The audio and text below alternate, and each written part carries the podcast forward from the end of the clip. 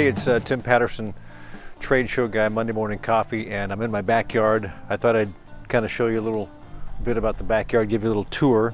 The lawn needs mowed, but Evan, my stepson, will be doing that later today. So I'm also testing out my new wireless lavalier Chemafun mic, so we'll try that as well. Anyway, I'm going to walk around and then we'll do some close-ups and see what happens.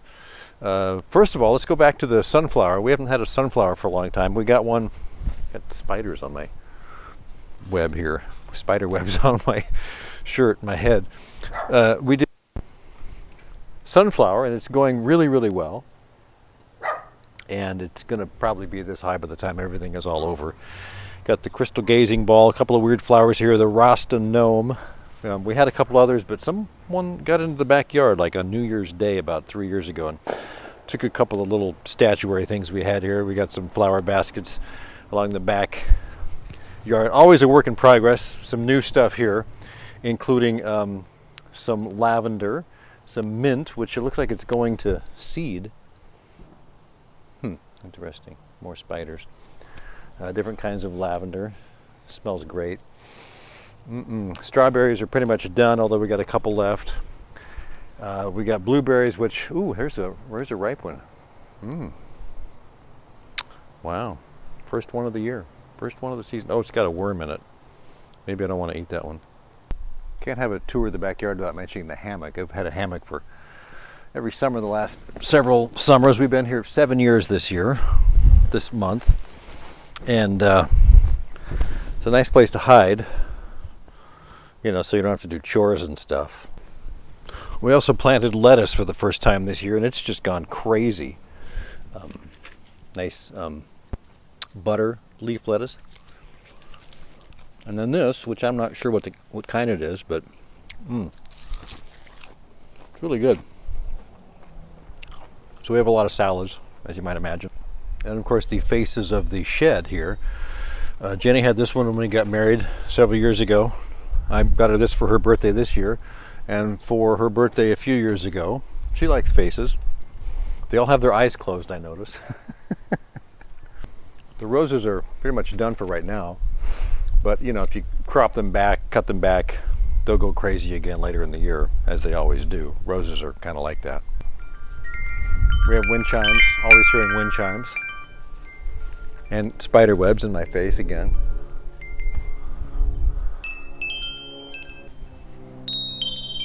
See, now those are nice. There's the patio, nice little half circle patio, which we really liked when we found this house a few years back.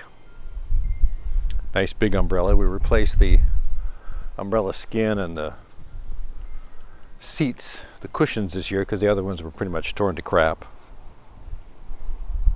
Speaking of crap, did I step on any? Yes, I did. Now I can't put my shoes on when I go back in. It happens. We actually planted these tomatoes in, I'm going to say, early May. Here it is 6 weeks later. They've just gone crazy. There's some over here which are pretty much as tall as myself. We're going to have lots and lots of tomatoes this year. It's like our favorite fruit. It is a fruit. Tomato's a fruit, right? Right? Scruffy, come here. Come here. Come here. He's not sure what's going on. I'm just sitting there talking randomly. But anyway, we will meet Scruffy. Scruffy's a good boy. He barks at things a lot, but he's a good kid. He was a rescue dog, and we've had him just over 3 years, and we love him and he loves us. Anyway, on to the show. We had Marlis Arnold of Exhibit Marketers Cafe. Did I get it right? I think I'm doing it from memory.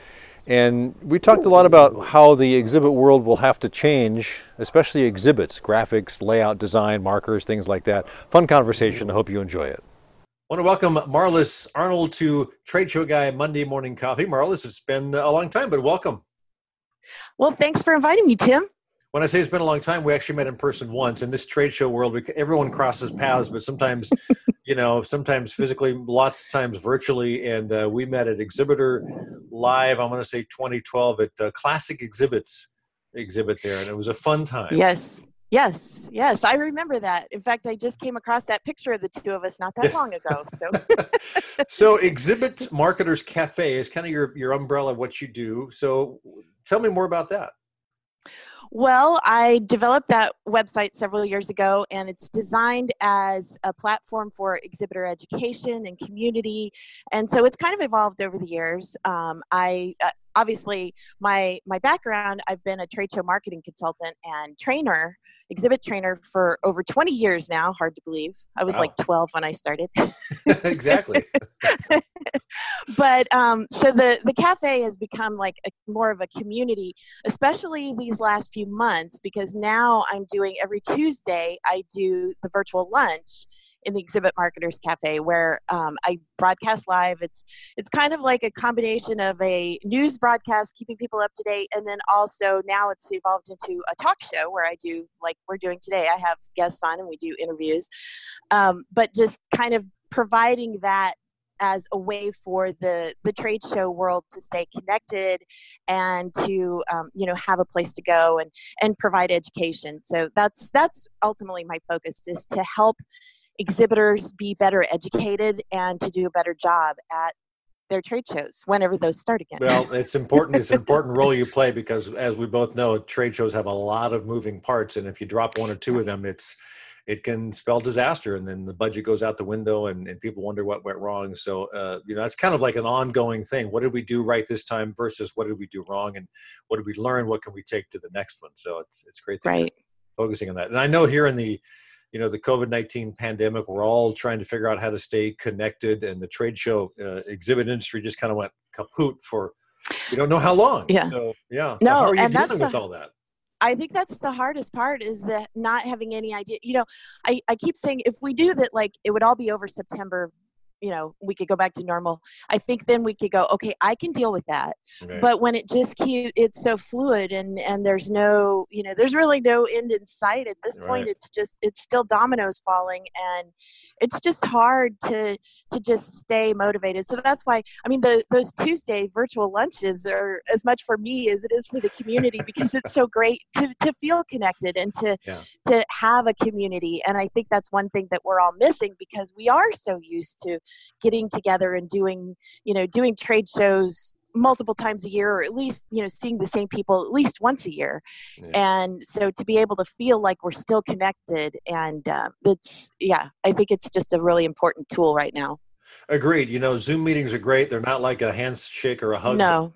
Face-to-face is best, but we do what we can. And I've just seen a lot of interesting articles over the last, I don't want to digress too much, but over doing virtual expos and things like that, and some of them look like they've really pulled off some really successful things, and others have kind of not done that great. But and it's been interesting too, because sometimes the ones that you think, this is a big name, they're really going to knock it out of the park, and it's like, and then there's other ones that just, and I won't name names, right? But then there are other ones that really have knocked it out of the park and been very, very impressive. So, I can't even tell you how many virtual conferences and trade shows I've attended in the last 3 months. I even produced a virtual summit of my own. So without getting out of your slippers, right? yeah, exactly. So it's interesting. It's one of those things where right now the audience is much more forgiving if there are some glitches and challenges, but now's the time to get it all, to get it together, because this is going to be ongoing. The virtual side of things is not going away. So that's something else that exhibitors are going to have to get used to, is they're not only going to have the physical side, which is obviously evolving and changing. Whenever we do go back to having physical meetings again, there's going to be a lot of things that need to be different, but there's also going to be that virtual component, which again, some exhibitors are doing much better than others. It was kind of funny. Well, funny and sad. Yeah. And one of the virtual shows that I attended, this was one where they actually had the graphical, exhibits where it looked like you were actually walking up to the exhibit. And would you believe there was one I went to that actually was empty? There was no, and it's like, it's part of the software where they have like, cause you could tell it was like the same people in all the different booths. This one booth was completely empty. There was no staff. There was no people. Like, well, walking okay, by guys. An empty booth in a real show is kind of odd. It's like, why are? Yeah, why that's pathetic enough. Yeah, but when you're in an online environment, there's really no excuse. I know, exactly. So I'm curious to talk about. You had an article in the last couple of weeks. I get your newsletter, and it focuses on adapting exhibits for the near future, and actual exhibits, how the construction and design might change. I'm curious to kind of your top of the line thoughts on that and what brought that article about. Well, I think because there's been so much talk in the industry about, how the logistics of the show is going to change, the registration and the traffic flow and all that kind of stuff. But I didn't really see anybody talking about the actual exhibit, how it's going to change. And so I just started brainstorming and, okay, here's some things, like graphics and signage are going to be very important, being able to have some kind of a path through the booth.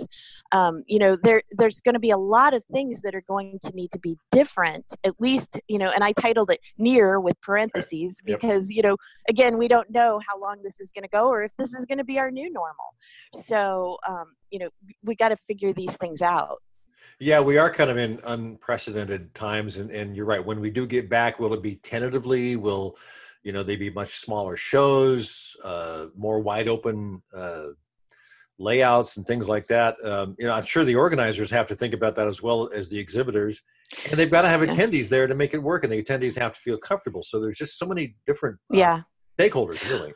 Well, and that's where I keep saying it's like, I've always said it doesn't matter how many people are at the show. It matters the quality of the people that are at the show. Right. Well, going forward, we know the audience, the physical audience is going to be lower because there will be less people, whether it's for budget, for safety, whatever reason, there will be less people on the show floor. But that's not to say that it's going to be a lower quality audience. The people who are there are going to be the most serious. So, it's not a time to be afraid of, oh, well, am I going to waste money going to this show? No, you're going to have the highest quality prospects there on the show floor to talk to. And you're also adding the virtual audience, which most of the shows that have been doing the virtual are seeing their audience percentage is way above anything they see in the physical world. And a lot of times it's brand new audience that have never attended in real life. So, so there's a lot of audience, but there's going to be a lot of things like hands-on demos. How's that going to work? Probably not going to want to participate in that. So, how can you rethink that? And again, there's technology. I mean, it's like, that's one reason I'm doing the virtual lunches is because there's so many new things to report all the time. There's new technology and new tools that are coming out where you can use, virtual reality and augmented reality and different things that you can do to make it more participatory without being high touch. There's all different kinds of tools that you could use to interact both before and after the show as well, especially with the virtual platforms. There's things that you need to do. I've always told exhibitors that pre-show promotions are very important because otherwise it's taking what I call the field of dreams approach and just hoping people come to your booth, But, pre-show promotions now are going to be even more important because you're going to have to kind of educate these people what they can expect in your booth or why they should come to your booth because they're not going to want to be wasting their time and wandering in and out of every booth on the floor. And one of the things you mentioned is allow for more open space in your booth in this article. Yes. Do you think that will, cause some of them exhibitors to get bigger spaces, but just spread out the pieces of their exhibit or have new exhibits redesigned? I mean, budget's obviously a big part of the exhibit, but that's something they got to be considering depending on who they are. Well, and it doesn't necessarily mean they have to go with a bigger booth. They just have to restructure and relay out their booth maybe. Like things like if they'd had a theater space or something where they had crowd gatherers, not a good idea going forward. The whole idea now is you don't want to attract a big crowd of people into one place. So if you've had half your exhibit has been for a theater space, restructure, relay that out to where you can have your displays kind of spaced out. Say if you had a 20 by 20 island and half of that was theater, then take what's left and space that out so that it's not, as crowded. There's also the little sound dome things now, the technology where people can go into little individual areas and have a personal presentation and things like that. So you know, it's just going to take rethinking. And we've got this time right now. I mean, this is a wonderful gift on one hand that, you know, there aren't shows happening right now. We're not in crunch time. We've got time to figure it out before the next show happens. And there's thousands of people in the industry that are working on that and trying to figure that out as well. You know, and you talk about that. It's curious to hear what comes up out of that as time goes on. People start to dig deeper and deeper into that. But you raised an interesting aspect to that. Is I know a lot of professional presenters. I'm sure you do too. What's that going to do to them, even if things get back to, you know, quote unquote normal? You know, how are they going to be affected if large crowds in tighter spaces are kind of going to be frowned upon or avoided completely? Yeah, and that's a really good question. I don't know how that's going to work. And those people are going to need to take this time right now to figure out too, you know, is there something that they can do? Like I did actually see one of the virtual shows I went to, they had a magician. And so in their booth, when you got there, that was like their welcome video, was the magician was doing his, you know, routine and talking about the company, and it was very clever. You know, he did the cup thing, you know, where he moves it around. He was using the product, the exhibitor's product under the cups, you know, and talking about what they did. And so that was part of their virtual booth. So, you know, it again, it's like disruption is the catalyst for innovation, I think. And so, you know, we couldn't have hit a bigger disruption than we did this year. But I think the companies that really innovate and come up with clever things and ways to do things are going to come out of this looking so much better in the end than rather than the ones that just sit around and go, oh, well, there's nothing we could do. You know, this just totally killed our business. You know, just figure out what you can do to be different. And I think we'll see some new superstars rise to the top. I wouldn't be surprised. It is certainly changing the landscape. I know on January 1st, when this year started, a lot of us had great hopes for it. And, you know, within a couple of months, we kind of went, wait, what road is that? And so I'm just curious, before we wrap this up here at Marlis, about what your sense is of when, if things get back to normal, will we get back to normal, or will we just have something kind of different always in the next 8 or 10 years that's just going to be the way we go? Well, Tim, I wish I had a crystal ball. I know exactly. I'm not looking for a prediction. I'm just curious if you have a sense of that. Well, my gut feeling is that things won't be up and running really solidly until at least sometime next year. Right. I think there are still shows that are holding out hope that they can actually have their event later this year. I think a lot of that's going to depend on what happens in these next few weeks if we can't get things under control in this country. But if, you know, once things finally level out and we're able to start having shows again, like I said, I think you're going to see the in-person audience be a fraction of what it used to be, but add that virtual audience in, and you may be actually reaching more people than you did in the past. So I think if exhibitors can just hang in there, learn the new skills and the new tools and, you know, how to reinvent themselves going forward, you know, that it's going to still be a successful marketing tool. I mean, I think trade shows, as we know, trade shows are a key element in most companies' marketing plans because that face-to-face is so important.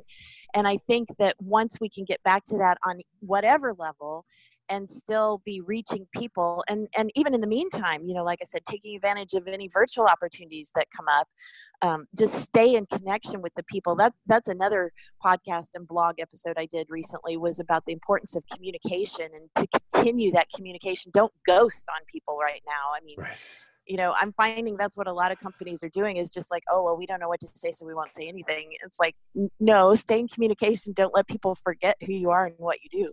You're right. And I think, as you mentioned just a minute ago, there will be a few stars that arise out of the situation that have figured out how to grasp the right thing and make themselves known. So before we close, I'm curious to know a little bit. Tell me about your podcast, The Trade Show Insights, your history and how often that comes out and where to find it. Well, Trade Show Insights is, I started actually back in 2006. So it's funny how everybody talks about, oh, podcasting is the latest thing. I'm like, right. You know, it's been around a long time, as you know, too. Oh, exactly. I did one in about the same time. Yeah. So, but I started it back in 2006. And so it's kind of a combination. Sometimes it's an episode where it's just like the one that you talked about, the adapting exhibits. That's just me sharing my thoughts and ideas. Right. Sometimes it's an interview format, and I've had a lot of different people on. Right before all this happened, I had just done an interview with Nancy Drapeau from SEER about following up on their sponsorship report. So, so a lot of different things. I typically do at least one episode a month. Depends on the month and how much time I have and how much I'm traveling. But and then, like I said, now I'm doing the virtual lunch on Tuesdays, and so that kind of is another separate thing, but also still, you know, another way that people can stay connected and keep up with what's going on. So the podcast is really easy. It's tradeshowinsights.com. And then if they're interested in the virtual lunch, that's, you can go to exhibitmarketerscafe.com/lunch. /lunch. Great. Okay. Marlis, I appreciate you spending time. Hope we get to see each other at some point face to face. We don't know when, as long as it's safe and everyone's traveling and everything, but at some point, again, thank you for joining me. I appreciate it. Well, thanks, Tim. I enjoyed it too. Well, we're going to wrap it up. Thanks again to Marlis Arnold for being a part of the show today. Really appreciate it, Marlis, and also hope you enjoyed the tour. I'm back in the office. Behind me are three prints of the Beatles, John and Paul, and then John again at a press conference. This was in Los Angeles, the second to last day that they toured and officially closed down their live shows. They played the next day in San Francisco. These particular shots were given to me by the photographer. I should say given to me. I bought them from him for a dime, basically, $20. This was like a good 25 or 30 years ago. Met him at a party. We got to talking, and he was kind of down on his luck. He's long gone now. Chuck Boyd is the photographer, but to my knowledge, these prints have never been published, and these are from the original negatives. And I paid $20 for all three of them. And finally, after keeping them in a file for so long, my wife said, you should get those framed. So I got them framed here not too long ago. So let's call out this week's one good thing, some unpublished prints by the photographer of the Beatles on their second to the last day that they toured on this week's Trade Show Guy Monday Morning Coffee. Have yourself a great week, and hopefully we'll catch you again next week here on Trade Show Guy. And please go to tradeshowguy.net. That's where my headquarters are, the hub for everything that we do here at Trade Show Guy blog and Trade Show Guy exhibits. Have a good one.